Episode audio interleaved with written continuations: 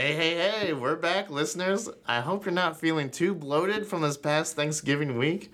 If you're like me, I know you've had more than one to clear off your holiday schedule. We're headed now into December, and our guest of the week is an exciting one the internationally known Seattle based glass blowing sculpture artist Preston Singletary, whose fantastic new immersive exhibit is now open at the Oklahoma City Museum of Art. We'll tell you more about that in a minute. But first, a word from our sponsor. You are called to be bold. You have a right to the best wireless service, high speed, high speed internet, and customer service at a price that you can feel good about. At Bravado Wireless, we know this, and that's why we put you and your community first. Bravado Wireless, the power of connection. So now for question of the week. Uh, this one on its surface, simple, but also deep and cosmically significant. We're asking, what inspires you? What motivates you?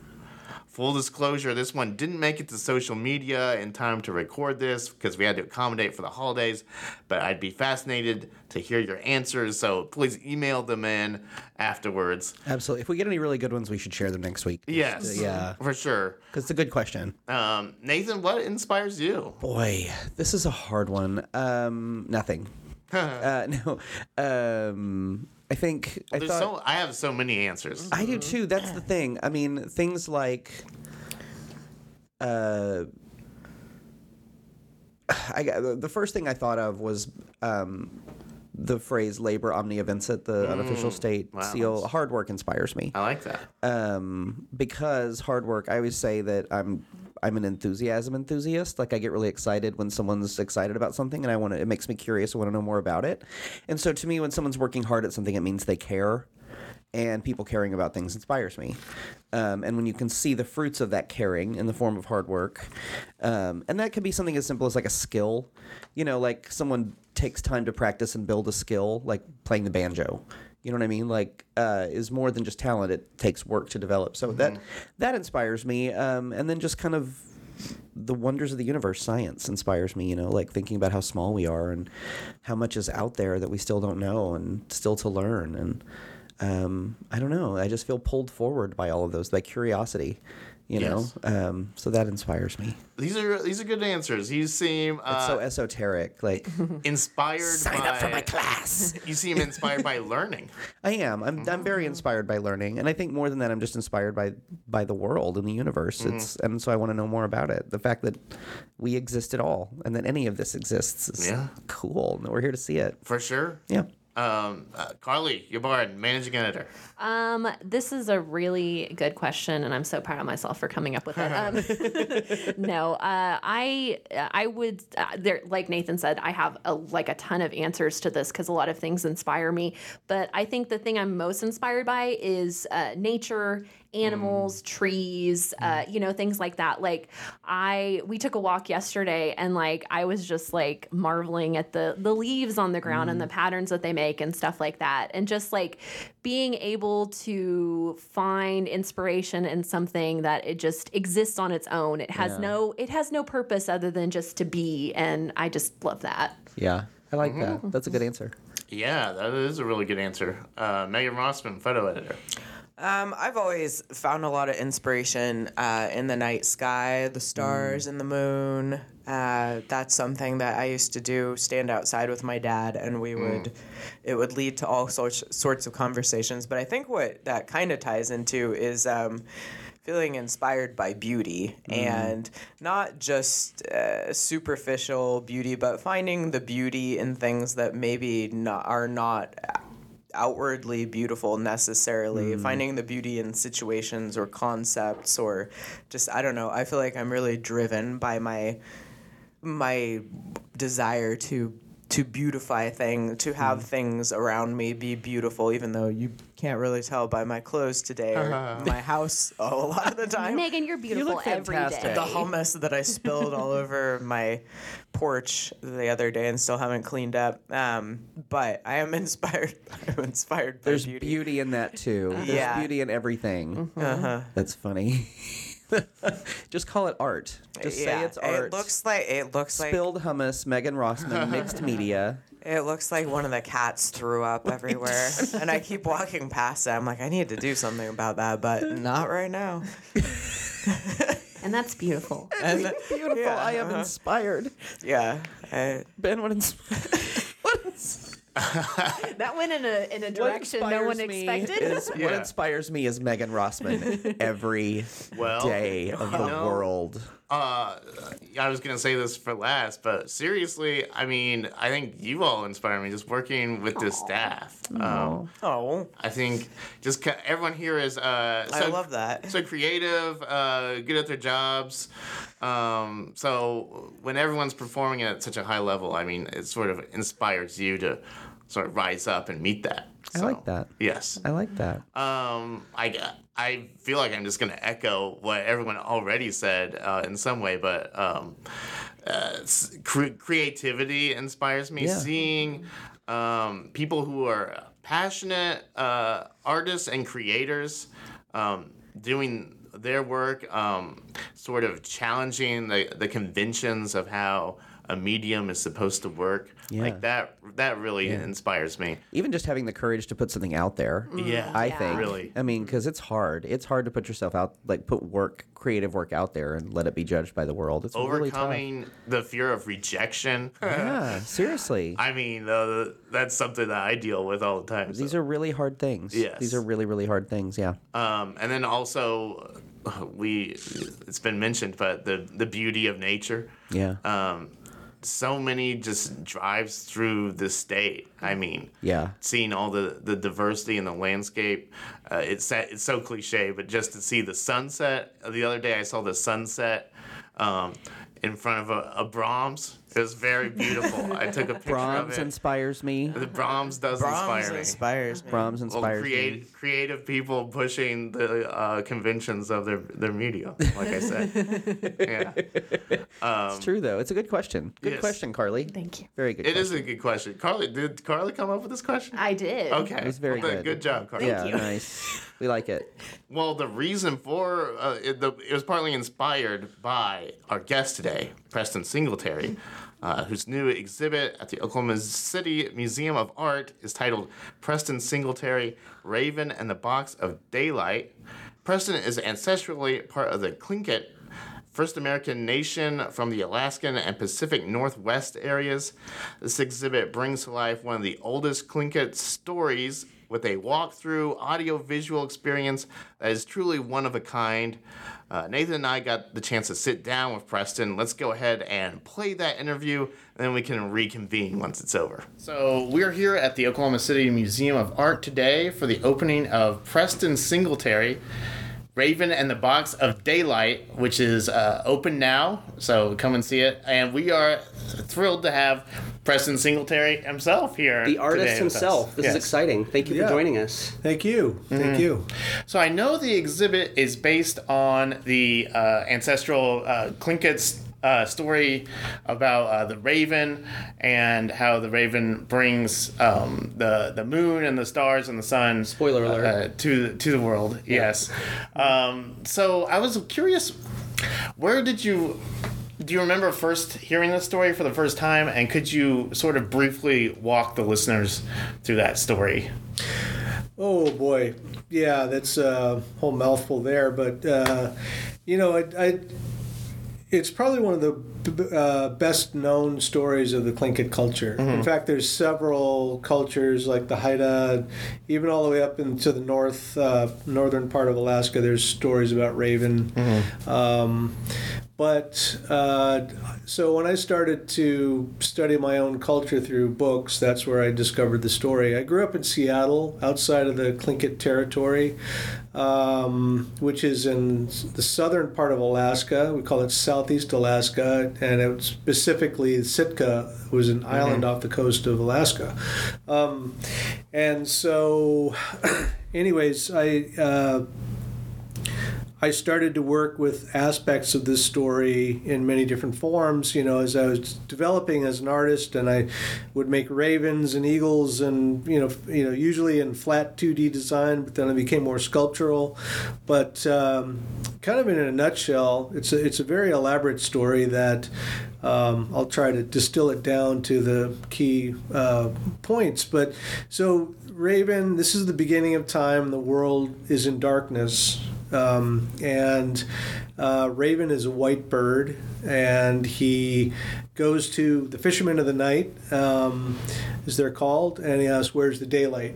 Um, so they tell him, the fishermen tell him of this old man that has this these treasures, the daylight in his clan house. He goes to the old man, asks to you know come and visit and say, "Hey, you know, why don't you let me in? I can you know." Visit with you and he's like oh no way. He shoos the raven off and says you know won't allow him into the clan house. So um, so he devises a plan. He transforms himself into a speck of dirt. He's discovered they uh, uh, they, uh, you know, he tries to float into the cup of the daughter, uh, the chief's, the old man's daughter, and they s- discover the dirt. They toss it out. Raven goes back. He reformulates his plan. He cha- changes himself this time into a hemlock needle. Floats down this little um, uh, natural spring. Daughter scoops it up. Doesn't see the hemlock needle. She swallows it. Now Raven is inside of her, and he transforms himself again into a human child. So she becomes pregnant, and you know the father's like, Yeah. "Oh, you're pregnant." Uh, how did that happen? He- Right. You Yeah. know, she has no husband, Right. but she's pregnant nonetheless, and so she eventually gives birth to Raven in the form of a human child. Um, and this little boy is the grandson of the old man. He's just loves and dotes on this boy all the time. He's very mischievous and uh, precocious, and so he's you know always rooting around, and he's looking for you know this this uh, this daylight. First, he discovers the box with the stars, and he th- tosses them up into this, you know, into the sky through the smoke hole in the center of the clan house. You know, same thing with the moon. Each time he's, you know, he's punished, reprimanded, he's like scolded, and um, so when he's pointing to the third box, the box that contains the sun, the old man's like, "No way, no way, not that one." And so he fusses and cries and screams and refuses to eat. And he becomes weak and frail. And you know, the daughter goes to the old, her father. You know, is there anything more important than your grandson? I says, oh, you know, of course you're right. You know, so he puts the box down and says, "Don't open the box." Um, so he he's at this point this child he's tired of being in human form. He opens up the box. He grabs the sun. He you know tries to escape. The old man realizes instantly he was fooled. The instructs the men of the household to grab onto the raven, you know, catch him. So they're holding onto his tail, and they hold him over the fire, and they throw pitch onto the onto the fire, and this smoke turns the raven black from white to black. Mm-hmm. Eventually, he escapes and he breaks daylight on the on the world, and all of a sudden, this flash of light. Everybody's like startled. You know, some of them run off into the forest. Some of them run off. You know, jump into the water. Some of them jump into the sky. They become the the animals of that realm. You know, from the forest to the sea to the sky, and people who stood there. You know, you know the one version of this story is you know they stood up strong and proud and they became the human beings. You know. Yes. There was a Or- line. In the, there was a line in the writing. I, I took a photo of it. Let me pull it up on my phone. that said, um, "Oh shoot! Now I'm gonna." It was uh, those who remained strong and stubborn, and stubborns and parentheses became Yep. human people. Yeah. I loved that line. That was so good. Yeah. Yeah, it's like you know the other you know version is like uh, those who stood there bewildered and didn't know what to do became the human beings, right? that definitely became this human So, being right yeah, here. right. That's funny. So, you know, so that's kind of the uh, the story in uh, in, a, in Mm-hmm. a nutshell. And you know, so the the final uh, installation room, you see all these human figures with all these different animal figures that are on the hats, and you know, carved into the faces, um, like like uh, little face painting designs. Yeah. And so those represent the different realms from the, the sky the sea, the forest, and then the human realm. And over time, these symbols were adopted to represent families. So, for instance, my family is represented by the killer whale. Uh, Okay. and come from the eagle moiety. So the tribe is split into two halves. You got eagle and raven, and under each eagle or raven, you've got different crest symbols that represent the family. So Okay, I remember seeing uh, in the very last part of the exhibit there was one specific. There was a, a lot of busts, and one of them was called Orca Man, I believe. Was that was that your? Yeah. Okay. So that was kind of representative. You know, I took three of each realm. You know, three from the forest, three from the water, three from the skies. We got thunderbird, raven, eagle. Um, you know, and then the human realm. Yeah, I loved Yeah. that part. Um, something I noticed about the the exhibit is that, or something I was curious about, I guess, is were the pieces within it were they created as all part of telling this story, or are they disparate pieces that you made that you then curated into this narrative? No, I I um, I went in specific. So you know, to back up, I I met this elder named Walter Porter, who is a Tlingit elder or was a Tlingit elder. He passed away.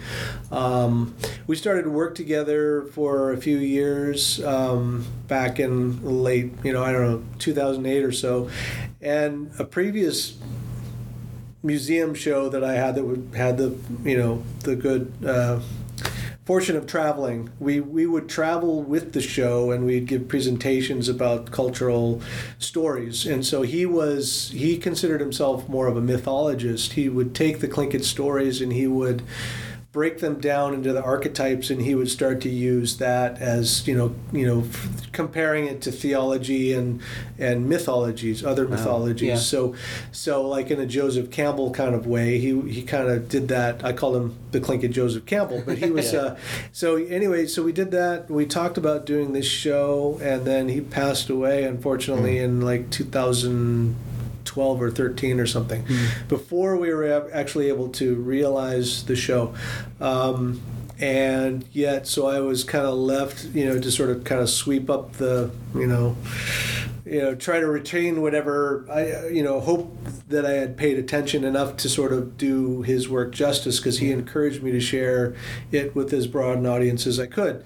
Because he wasn't a writer he was an oral uh, you know he was an orator. He Yeah. was uh, you know we come from a, um, an oral tradition and so he didn't write things down. He just spoke and he would captivate everybody with his concepts and it was just amazing you know he was like a, you know a preacher on a you know on a pulpit you know it's just and he'd just get everybody you know responding and interacting and stuff and it was fascinating um, so uh, after he passed away i immediately thought of miranda Belarde-Lewis the curator who i worked with to do the show because I was aware of her work, and in um, and she's a, a professor at the University of Washington today, and she. Um, um, I just admired the work that she had done, and so I thought she'd be perfect uh, to work with me on the show, and that's so we, we got to work on that. Three years later, about we we put the show together. Wow. Yeah, and so it really was uh, a concentrated effort during that period of time, um, which I always say was in my spare time because you know I was trying to make a living and try to keep my studio rolling, Right. and you know glassblowing is there's a lot of overhead, and I got Yeah. I have four employees, I've got uh, people helping me, you know, do what I do and and make the pieces.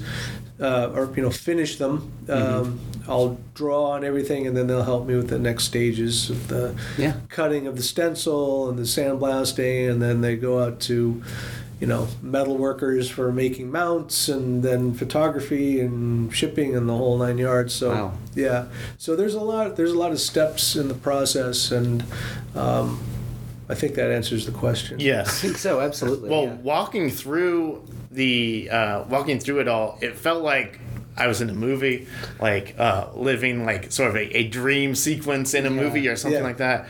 Um, very immersive, and it helped the story come alive for me. Much And I'm wondering, so uh, you personally seeing it, being familiar with the story, like seeing it all together, um, did, did you have any revelations on the story yourself, seeing it in this new light? Yeah, I, I uh, you know, there was a lot of epiphanies and learning along the way and speaking with other people about the stories other elders you know we we kind of amalgamated you know two three or four different stories to and used aspect aspects of each story. And it's it's not incorrect. It's just you know we were you know certain stories make bigger points or or more emphasis on certain things. So we wanted to kind of really kind of give it as a robust uh, uh, uh, kind of presentation as we could. Um, you know, the the whole video, and I mean, because I am a musician, I, I love you know including soundtracks, soundscapes, so you can hear like Tlingit language and Yeah. you know telling stories about ravens. So I just wanted to have that element of surprise, like you know, what is this? Where am I? You know, and you know, and then the backdrops, you know, to have um, you know the sweeping video that has a little bit of motion to it and um, or animating the that hat. So you know kind of giving the idea that there's there's a transformation going on here you know Yeah. when Ra- raven is assuming different forms. Yeah. It's a very that's what I that's one thing I love too is it's a very kinetic kind of installation and that you you feel sort of carried along by it you know and it, it did it felt like for me it felt like walking through a children's book a little Yeah. bit you know like Yeah. I would love I, I would love to like and I'm wondering if you've as you've kind of put this together have you seen I'm curious I guess what what some of the reactions that you've seen to this have been and what they what the what that's been like for you have, Yeah, I mean, people have you know had like really emotional responses to it. Um, Yeah, have you have any Tlingit um, people? Have that's you heard great from that's a them? good question Yeah. too yeah, yeah, yeah. I've, I've had uh, people um, you know from my community come down and uh, be a part of the opening exhibition um, and uh, kind of celebrate it. You know, we you know we usually do like a um, cultural presentation before the opening and um, when we can, and that is uh, yeah. So that's one thing that Yeah, but it's a fair question because uh, the Tlingit community, um, you know, rather conservative in a lot of ways. I mean, I mean, either from you know, from an intellectual property standpoint, you know, there's a lot of these stories and symbols go back to clan, um, clan, uh, or f- specific families, you know, um, and so even the stories and the songs and the dances could be owned by certain families. They can be given away, but sometimes, you know, there's kind of a little bit touch and go there, but um, more moreover, I think people are just when they see when I bring my work back up into Alaska and I show my community what I've done, they're they're just they're more applauding it. Like it's they're excited to see something different, something new. So yeah, a lot of lot of um, support from from there, and I and I go up there quite a bit now, um, and I'm working with a cultural arts institution that it's helping figure out how to preserve the um, the art forms in, in in all their forms. You know, from wood carving to weaving to designing to, you know, everything. Yeah. Is this your first time uh, exhibiting in Oklahoma?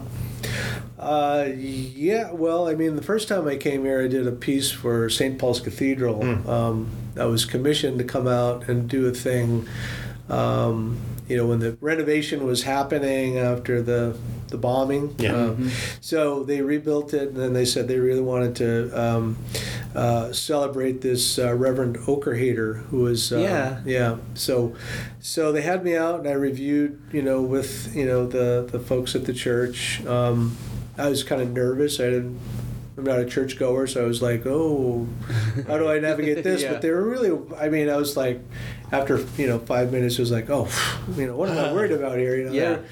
So they they had a and and so they identified more or less what they where they were suggesting me to use this glyph that basically is you know synonymous with him who he was and it's it's kind of a sweat lodge symbol looks like an old petroglyph type thing and so I I made the piece on this piece of glass you know I made the design on a piece of glass and put it up in the window and you know it's still there That's awesome. so that was the first time that was about 20 years ago I believe Yeah. kind of lost track but Yes. That's feels- cool. Have you thought at all, uh, uh, or has it?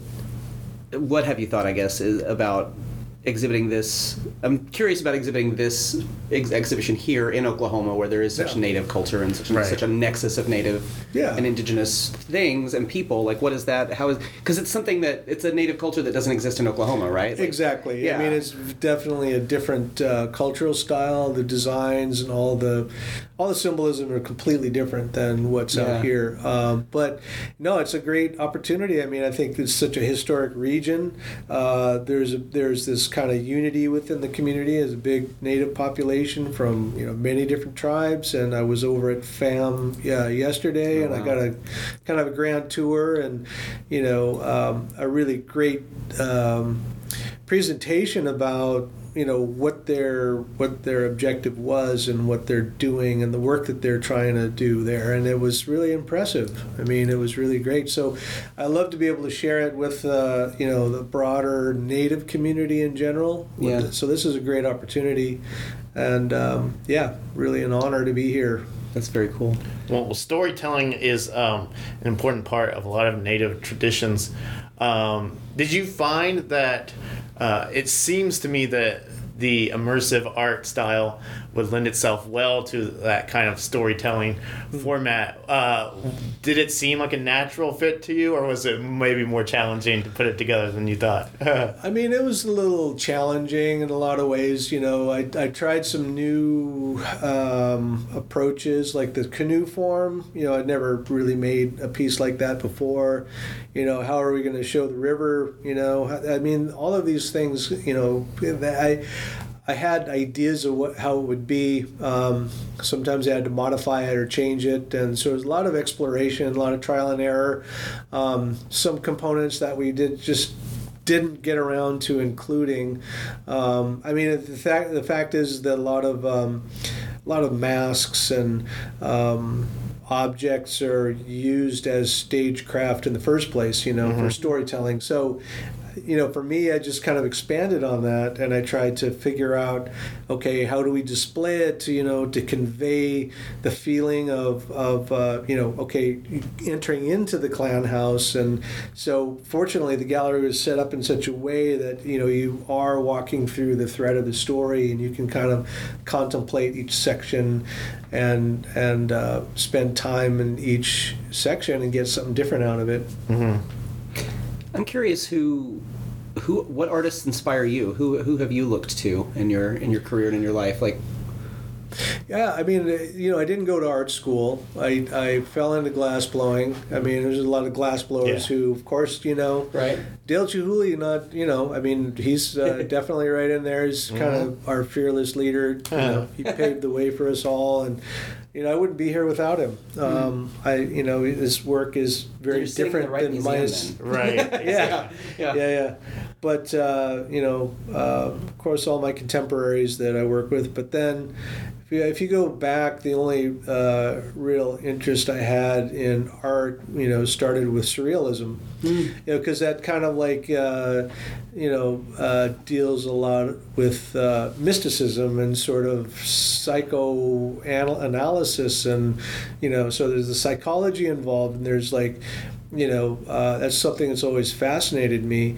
Um, when I, you know, got into looking at surrealism, there was like, there's like this symbolism within, you know, a lot of the work that, um, you know, has uh, some, something you have to, you have to kind of seek out and figure out. So Yeah. I always kind of liked that aspect. I was wondering if I could kind of you know, bring that into my own work. And that's when I started working with multimedia and trying to create, you know, sort of a surprise uh, attack on, you know, the viewer, you know.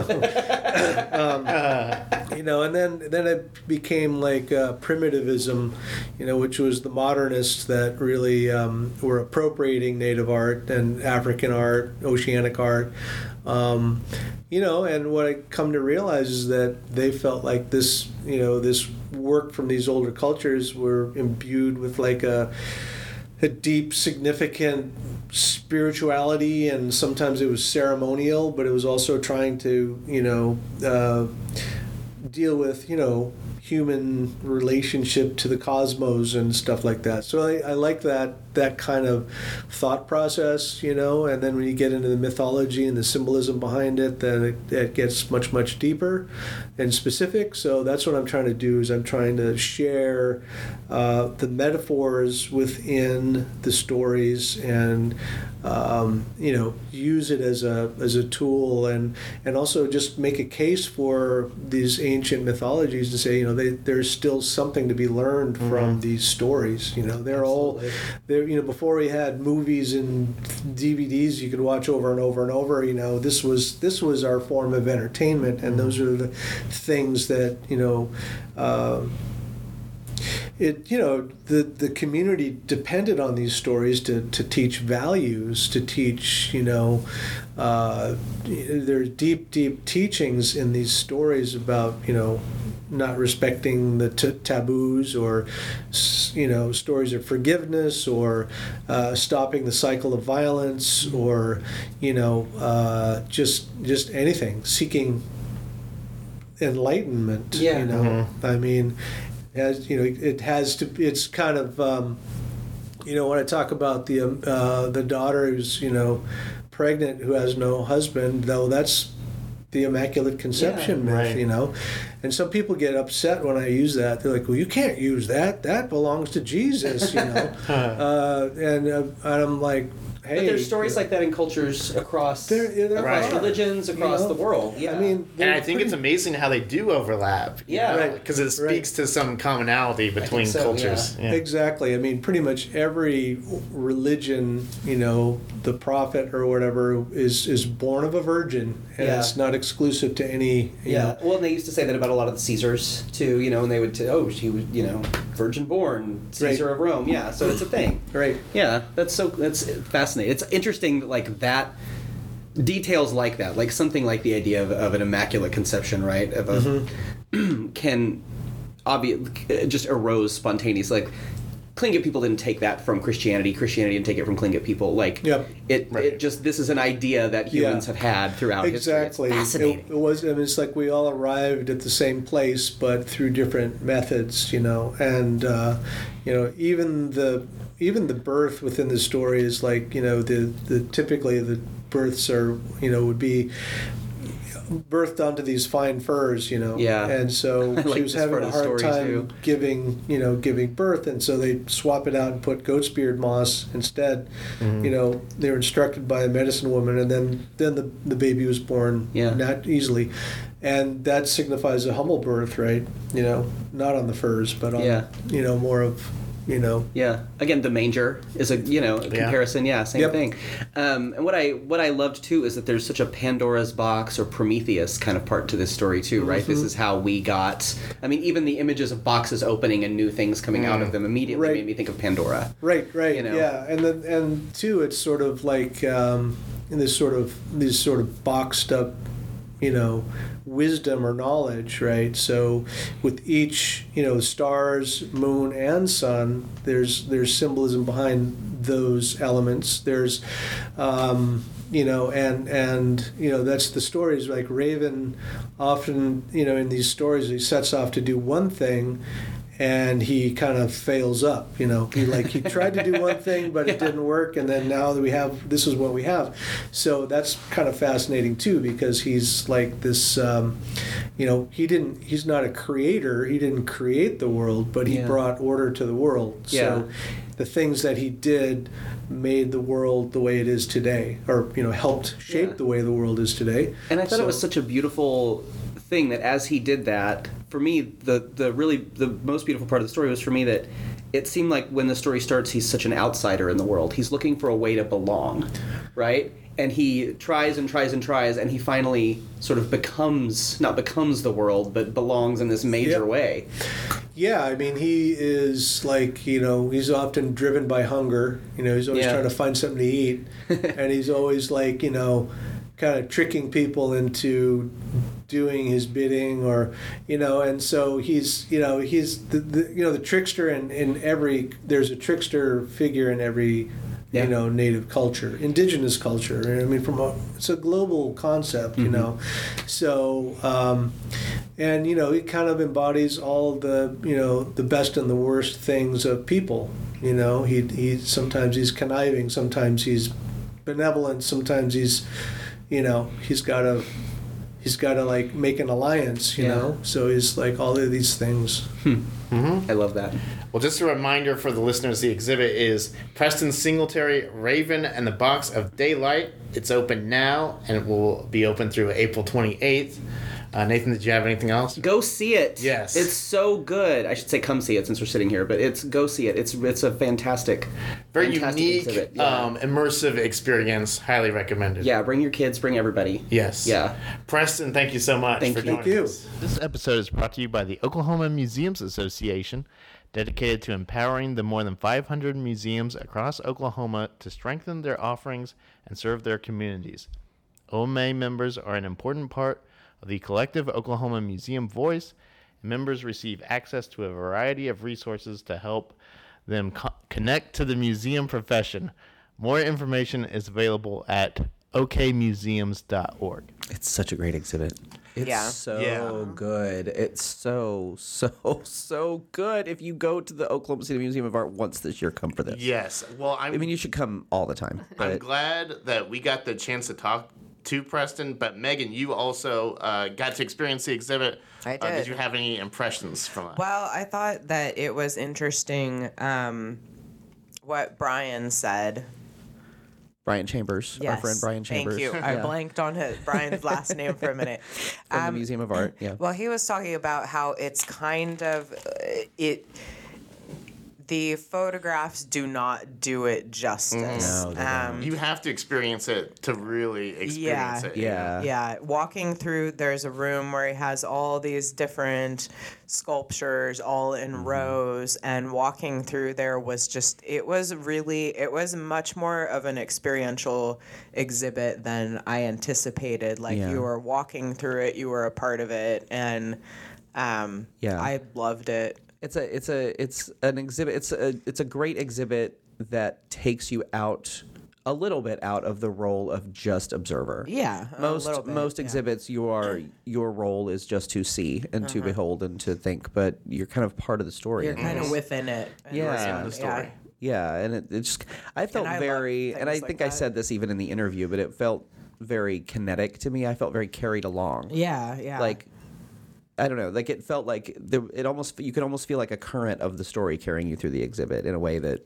felt very natural and very well done. yes. Um, Yeah. and the work is gorgeous. It was- yeah. gorgeous work. I, I don't know how people make things like that with their hands. He's got a whole workshop of people that that help him out, that help Oh, him and oh, do stuff with him. Just So like I mean, just like he's Chihuly. I mean, glass thing, yeah. artists. Uh, you know, glass artists in general always have a whole workshop of Yeah. people. But um, Yes, it's- and uh, it's open now and will be throughout the holiday season. So I think it's a perfect thing if you have people from out of town. Yeah. coming in. definitely go see it. And also, it would be remiss not to say that the Oklahoma City Museum of Art store has been renovated Ah, yes. and expanded. They're in the old restaurant space at the museum, and boy, oh boy, is that a good place to do some Christmas Oh, shopping. yeah. Oh yeah, Holy and cow. you can pick up a croissant from Ganache while you're shopping. Ganache Patisserie is too. doing the It's- food. Yep. They have some good cocktails that they're doing in there now. So go in there and have a cocktail or two and really, really just punish your credit card Yeah. this holiday season. It's I know gonna I'm get gonna. it anyway. You might For as well do it at the. You might as well the support the Museum of Art. Uh-huh. I, I really do. I love that store. I like. I oh my gosh, I love it so much. Mm-hmm. Oh,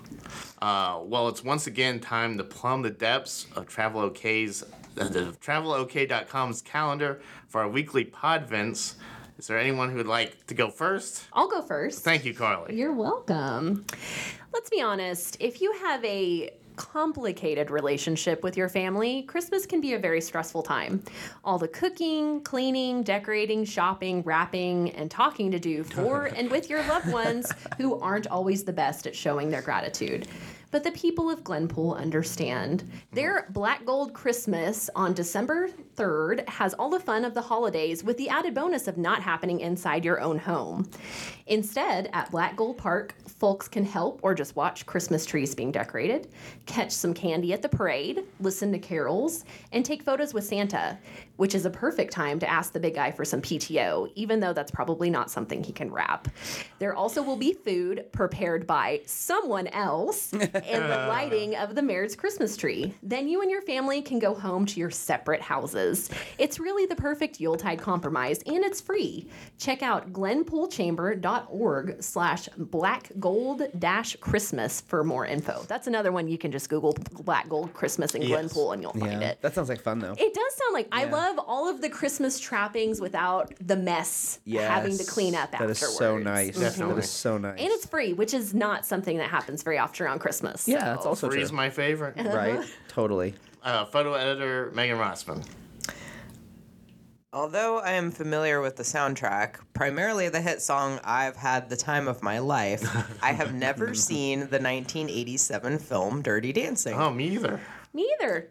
Y'all, Do we need to have a viewing party? I, it sounds like it. what? No, never Well, seen Megan, it. tell I us feel like Oh, I failed you. Wow, but I do know that it has inspired generations of viewers like Nathan.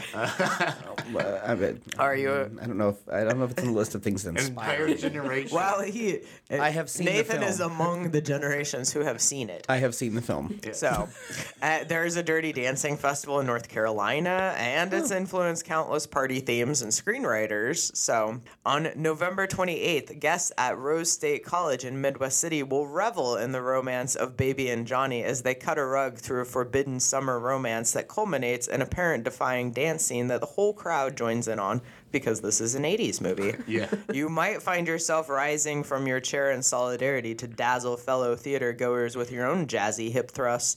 For more information, visit okciviccenter.com.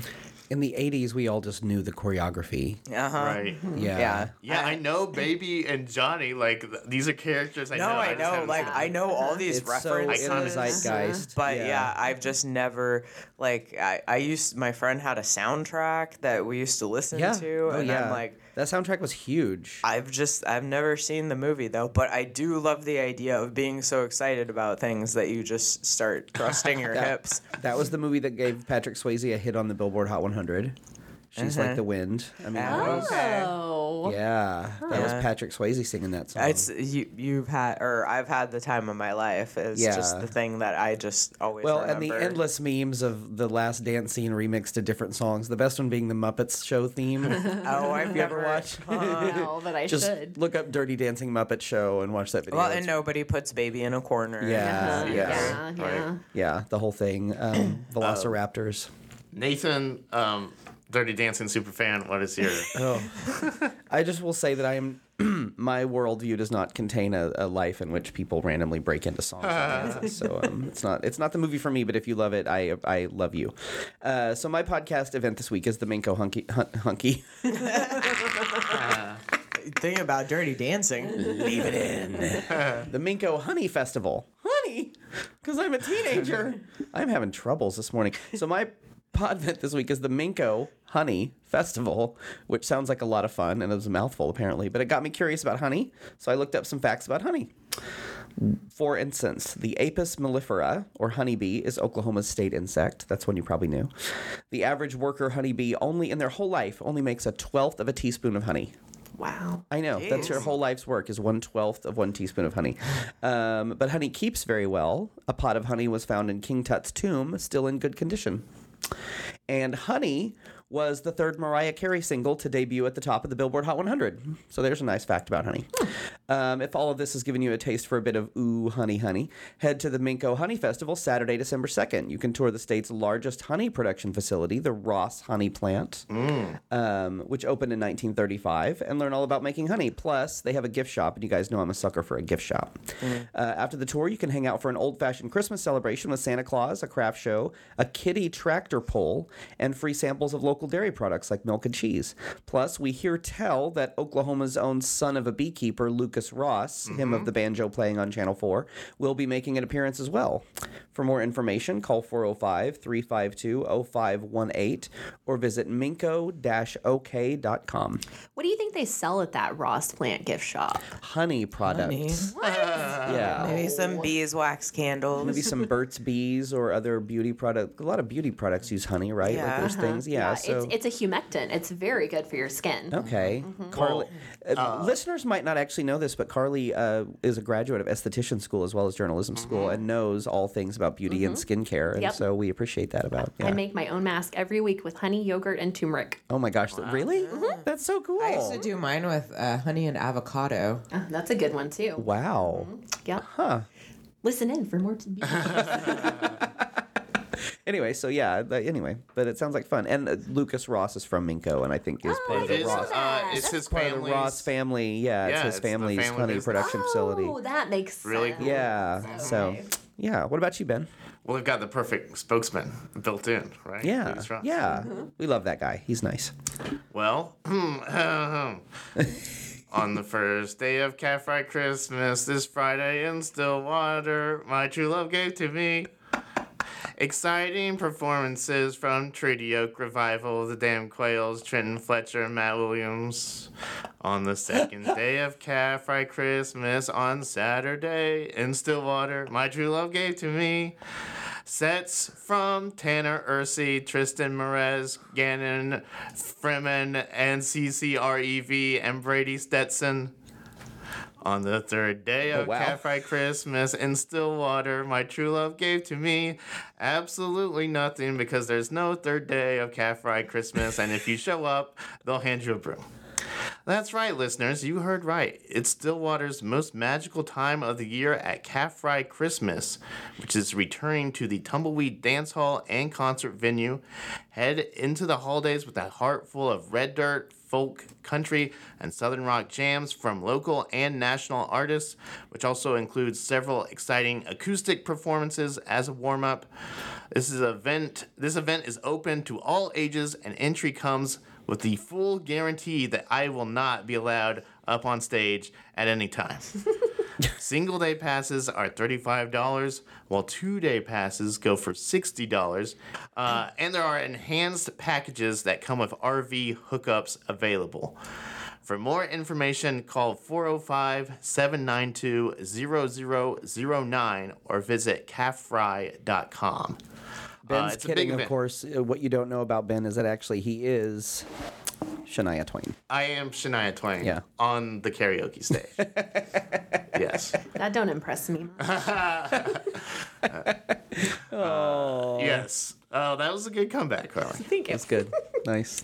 Uh, but hey, if you like the show and you still can't get enough, head to oklahomatoday.com or pick up our latest issue on newsstands right now. Send your feedback to oktpod at travelok.com and we'll talk to you again next week. The Oklahoma Today podcast is a production of Oklahoma Today magazine and the Oklahoma Tourism and Recreation Department. Your hosts are Oklahoma Today editors Nathan Gunter, Carly Ibarra, Megan Rossman, and Ben Luschen. Theme song editing and production help by Oklahoma Today's production editor Bridget Sloan. For more information, visit oklahomatoday.com. Goodbye. It's December. It's December. Yay. We made it. Yay.